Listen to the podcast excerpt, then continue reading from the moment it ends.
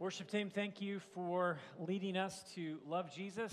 Uh, welcome. If you are here in the space, super excited that you guys are taking time on a Sunday morning to be with us. And if you are joining us online, thanks so much for taking an hour uh, to be with us. My name is Michael. I serve as uh, one of the pastors here, and sincerely grateful that you guys are here or watching with us. Uh, I've had the privilege uh, to be married to my best friend. Uh, her name is Kyla for a little over 22 years now. Now, there's a lot of stories that I could tell you about marriage over the past 22 years. But before there was marriage, there needed to be something called an engagement. Me asking Kyla the question, Will you be willing to spend the rest of your life with me? Now, it's safe to say that getting engaged it's kind of a big deal. Like, it's a big deal for a guy to ask a girl the question, hey, will you spend the rest of your life with me? And it's kind of a big deal for a woman to say, yes, I'm going to spend the rest of my life with you. Now, imagine for a moment if this is what my engagement to Kyla sounded like. Imagine if I said, Kyla, I absolutely love you. I'm crazy about you. I want to spend the rest of my life with you. But I have this one condition. And my condition is this I still want to be able to see other women once we are married. You'll definitely be my number one girl. You'll definitely be the, the girl on the top of my list. But I still want freedom to be able to see other women. Now, I'm guessing that would make for a pretty memorable engagement story. I'm guessing if someone was videoing that engagement, it might even go viral. But I guess my question to all of the women here and all the women that might be watching online would you ever say yes to that? No. Like, would you ever say yes to that request or to a proposal? Would you even entertain the idea of saying yes to a proposal like that? I'm guessing Absolutely not. I'm guessing you would have some choice words for your soon to be ex boyfriend. Uh, and after your choice words, I'm guessing that you would remind him something unique and special about the marriage relationship, namely, that it is an exclusive relationship, meaning it's a relationship that's not to be shared with anyone else. Now, hopefully, my silly example will never be anyone's reality here, but I'm mentioning this because I wonder if this describes what many of our relationship with God actually looks like. Meaning, we have a relationship with God. A relationship with God is, is really, really important to us. We'd even say God is on the top of our list but we still have ongoing relationships in our life with other false gods. Now, we don't like to talk about these other relationships because it gets a little bit awkward, gets a little bit strange, but again, we have these other relationships going on in our life. And we're not confused as to who's number one on our totem pole. God is most absolutely number one. But regardless, we still like to flirt with some of the false gods in our life. Now, later on in this message, we're going to talk about who are those or what are those false gods that we might have, uh, and ask actually some pointed questions about how you can actually identify what some of those false gods might be. But the reason that I bring all of this up uh, is because today, this morning, we're looking at the first commandment in the Ten Commandments. And what we're going to see with this first commandment given is this God is calling for exclusivity. God is calling for exclusivity in relationship with Him. This is commandment number one of the Ten Commandments. This is Exodus chapter 20, verse 3. You must not have any other God but me. You must not have any other God but me. There's a reason this commandment is the first commandment. This is the foundational commandment, first in importance as well as in order. Because our ability to actually honor this first commandment is going to impact our ability to honor and obey the other nine commandments that are given. Uh, I like how reformer, uh, pastor, theologian Martin Luther said it. He said this You can't violate the other nine without breaking this one first. You can't violate the other nine without breaking this one first. But I think what's so hard about this commandment for so many people is the claim of exclusivity. No other gods but me. Now, I think when we hear this, we immediately begin to think of this idea of a hierarchy, meaning God must always be in first place in my life. God has to be first place.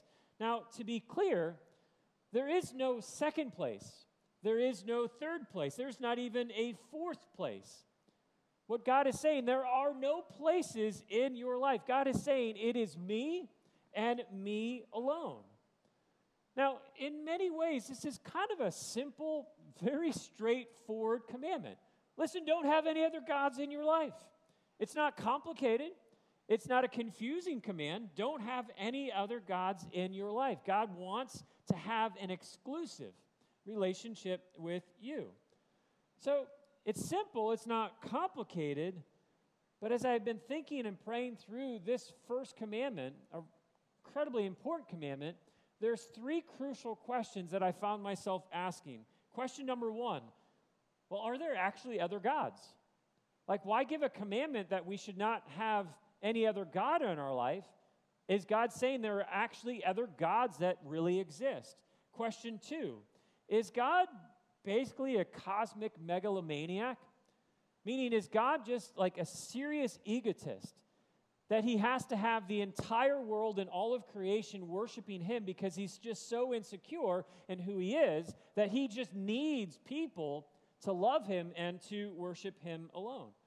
And then the third question I found myself asking is well, what right does God have to demand that we are to be with him and him alone? I mean, who is he and what has he done to command exclusivity from us?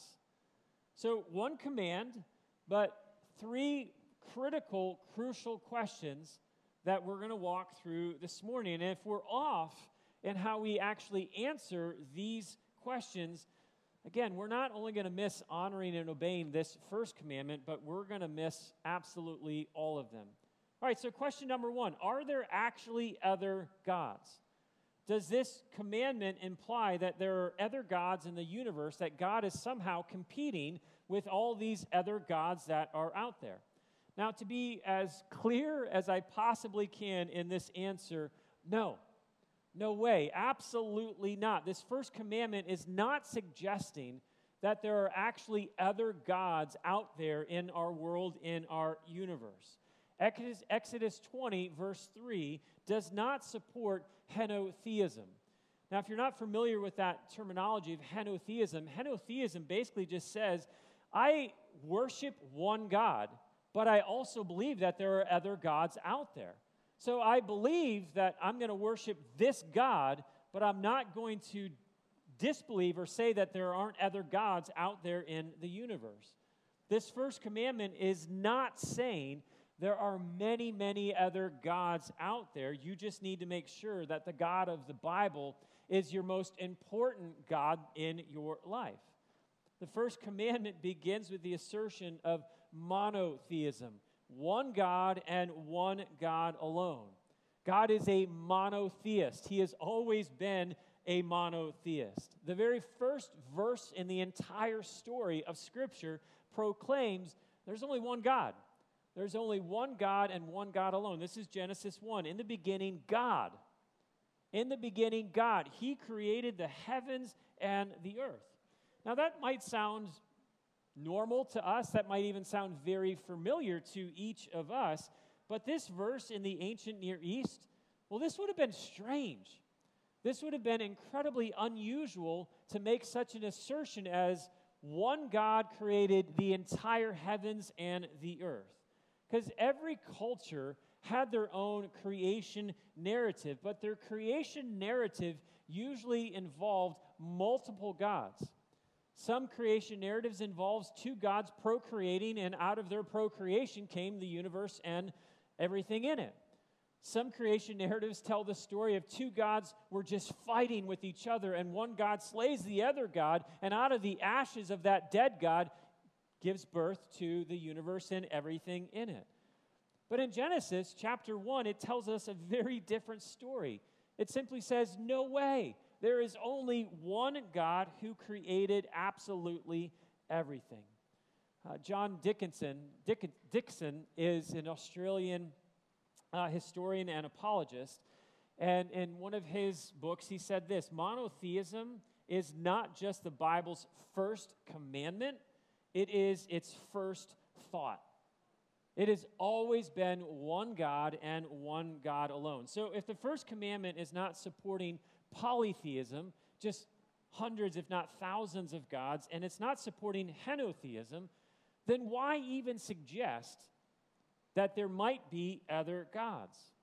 Well, what we have to, as modern readers, keep in mind is that this commandment is given to a very specific people group. The Israelites are only a few months removed from having spent over 400 years in Egypt. And if you're not familiar with Egypt, they literally were the poster child for what a polytheistic culture actually looked like.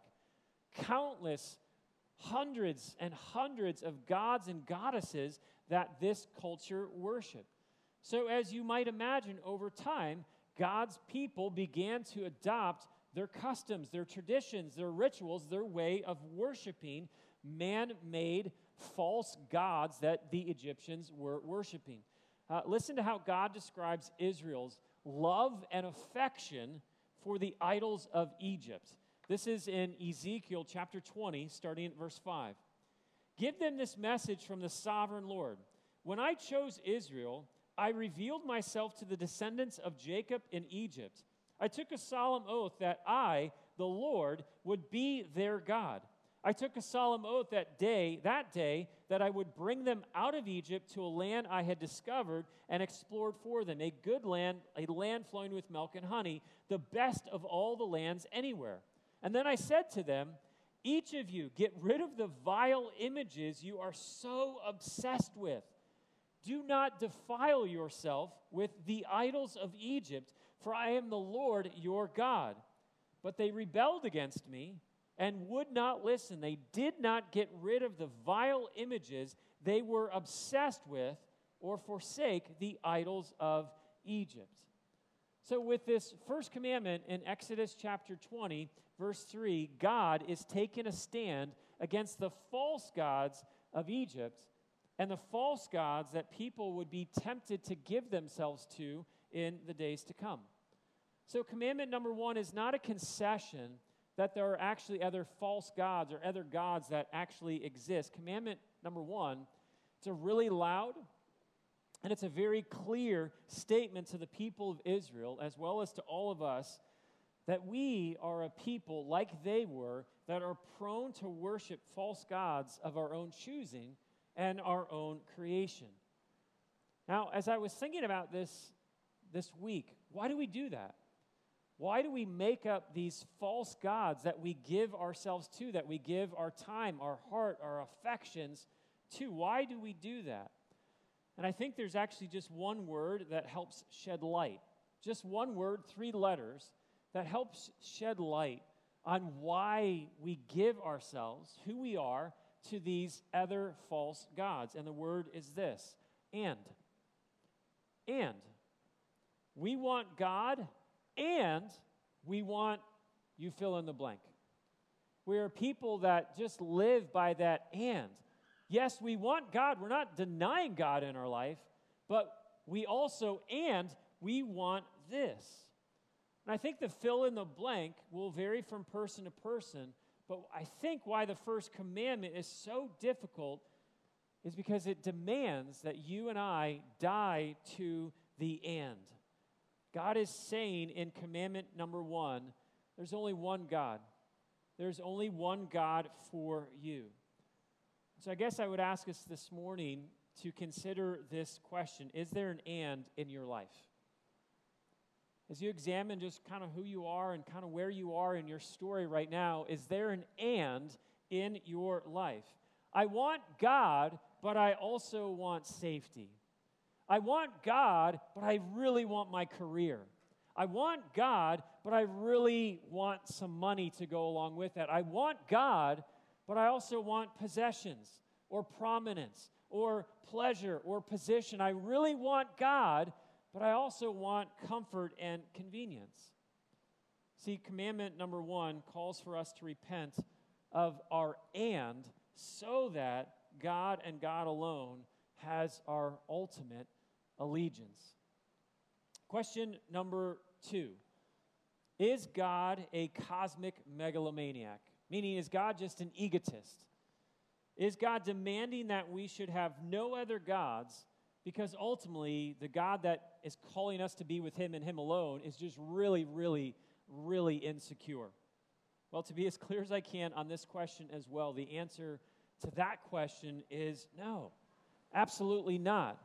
Not any possible realm that God is somehow insecure in who He is. God's command that we have no other God but Him is not rooted in insecurity, but His command is rooted in God's great love for us. And I'd actually go as far as to say this first commandment is the most loving command that God could give to you and, give, and could give to me.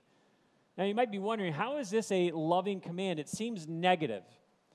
Have no other gods in your life but me. So, how is this a loving command?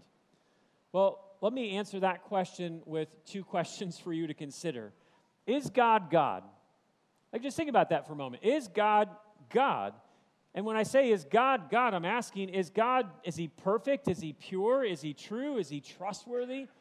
When we think about God, do we think about God that He's all powerful, that He is all present, that He is eternal, that He is sovereign in everything that He does? He's eternally unchanging. So, the question, if the answer to those questions is yes, God is that and so much more, well, then my second follow up question would be well, does God actually know He's God? Like, does God know all of those things to be true about who He is? That He is all loving and true and righteous and trustworthy and sovereign and eternal? Does God know those things to be true about himself? Seems like a silly question, but the answer, if the answer is no, that he doesn't know those things about himself, well, that would then disqualify him from being God because God is all knowing. Now, stick with me in this train of thought. If God is God and he knows who he is, then if God did not demand that he alone be our God, well, that would be unloving of him. How would it be unloving? If God did not command that there are to be no other gods but him, then he would be allowing your affections, he would be allowing your attention to be aimed at something less than the very best, which is God. Did you catch that? If he is not commanding, demanding that He is alone our God, if He didn't demand that from us, then it would be unloving. Because the most loving thing for God to do is to point all of who we are to all of who He is, because He alone is God. So, commandment number one ultimately is a loving command because God is calling you and me to give our affections, to give everything of who we are heart, mind, soul, and strength to the most magnificent being in all of existence. Maybe let me ask it this way Have you ever wondered, does God really love me? Because sometimes it doesn't feel like He does. Does God really desire what's best for me in my story? Have you ever wondered those two questions? Now, I'm guessing most all of us here would say, I've wondered those questions actually numerous times. So if you have wrestled with those two questions, well, then my invitation to you is to look upon the first commandment again with fresh eyes. To look at the first commandment with fresh eyes. Here it is again you must not have any other God but me.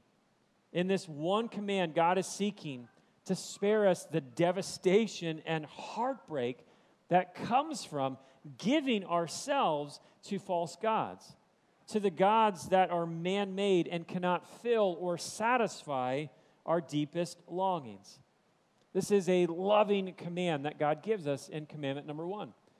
All right, now, question number three what right does God have to demand exclusivity to Him and to Him alone? I mean, who is He? And what has He done that He can make a demand on my life that I am to be with Him and Him alone?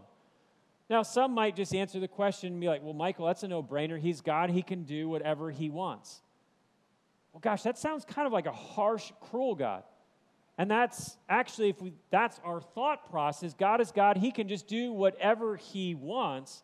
Well, that would completely misrepresent altogether the one reason that God actually gives as to why He is commanding His people as well as us to have no other gods but Him and Him alone. See, before the first commandment was given in Exodus, here's what Exodus chapter 20, verse 1 and 2 say. Then God gave the people all these instructions. He's talking about the Ten Commandments that are about to come. I am the Lord your God, who rescued you from the land of Egypt, the place of your slavery. See, commandment number one is predicated on who God is and what God has actually done for his people. The demand that God is making is not coming from some capricious or some impersonal deity that ultimately doesn't know or care about the people that the command is being given to.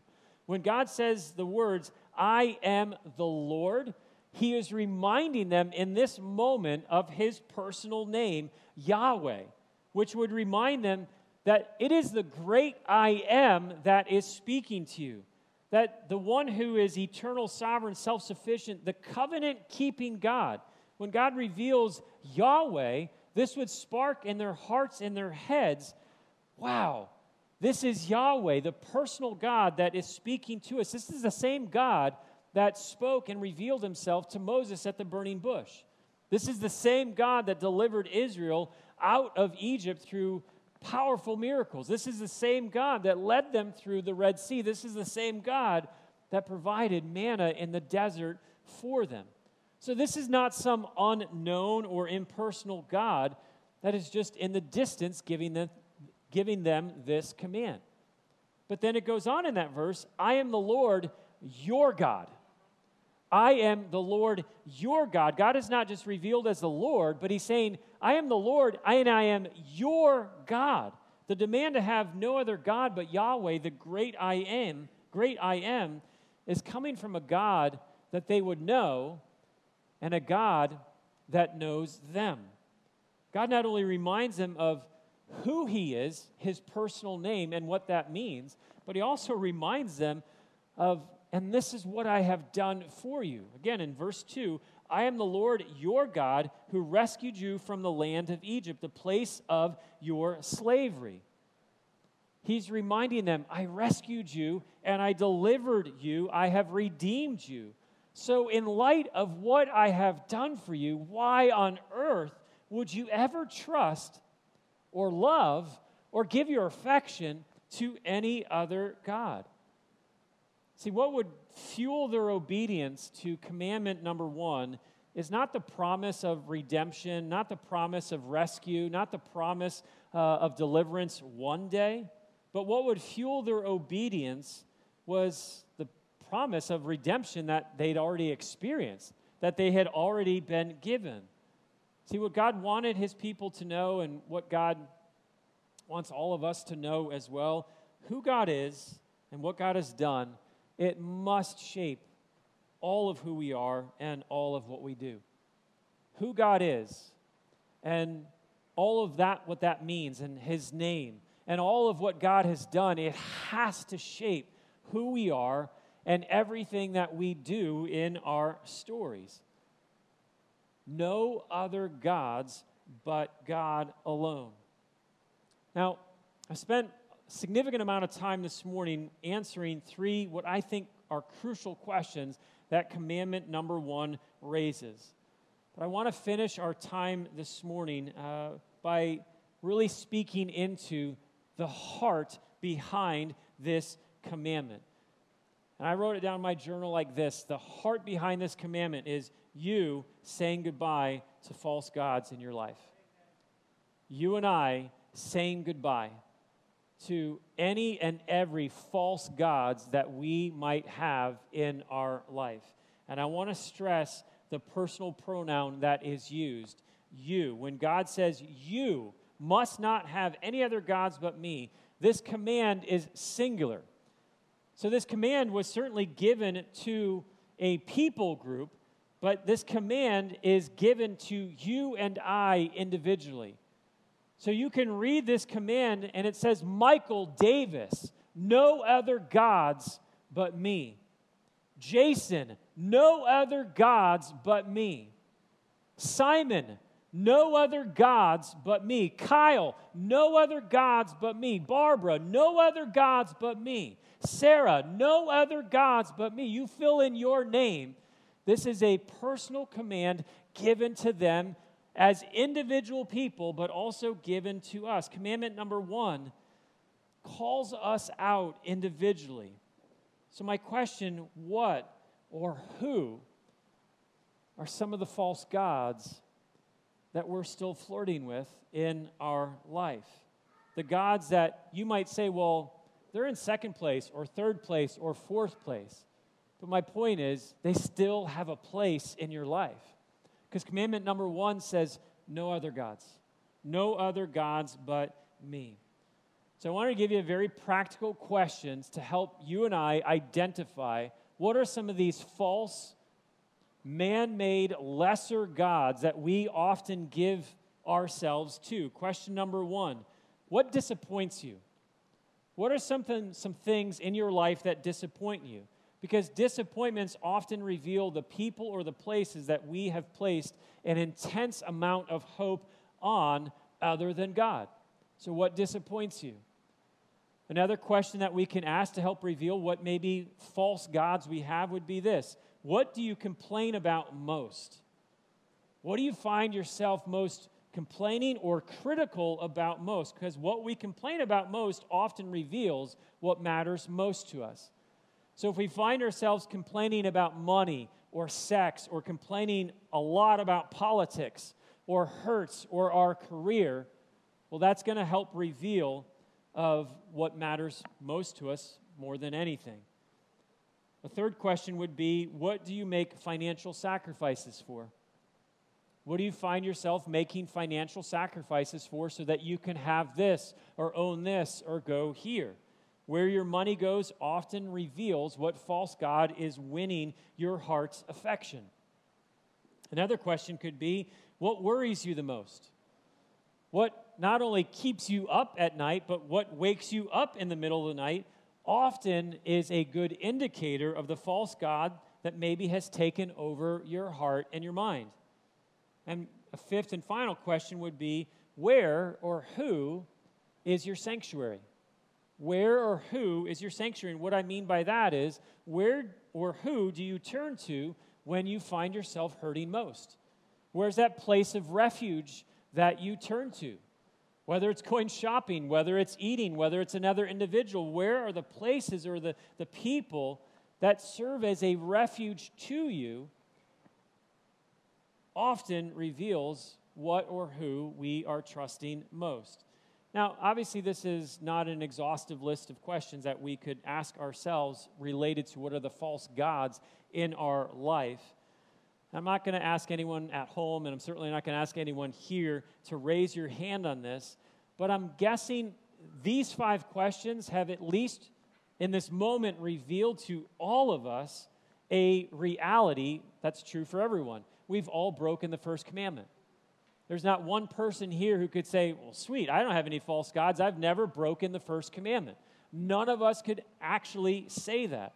And because all of us are in the same place in that same boat, we've broken the first commandment by having fake, false, lesser, man made gods. Well, then there's also one thing that is true of every single person here, every single person watching online this morning. We all need Jesus. Every single one of us needs Jesus for one reason and one reason alone. I shared this verse last week, but this is Jesus speaking in Matthew 5 when he says, Do not think that I have come to abolish the law, the commandments, or the prophets. I have not come to abolish them, I've actually come to fulfill them. I've come to live them out perfectly. Jesus did what we couldn't do. He fulfilled perfectly commandment number one. Commandment number two, all the way through commandment 10, all of God's commands, Jesus fulfilled perfectly.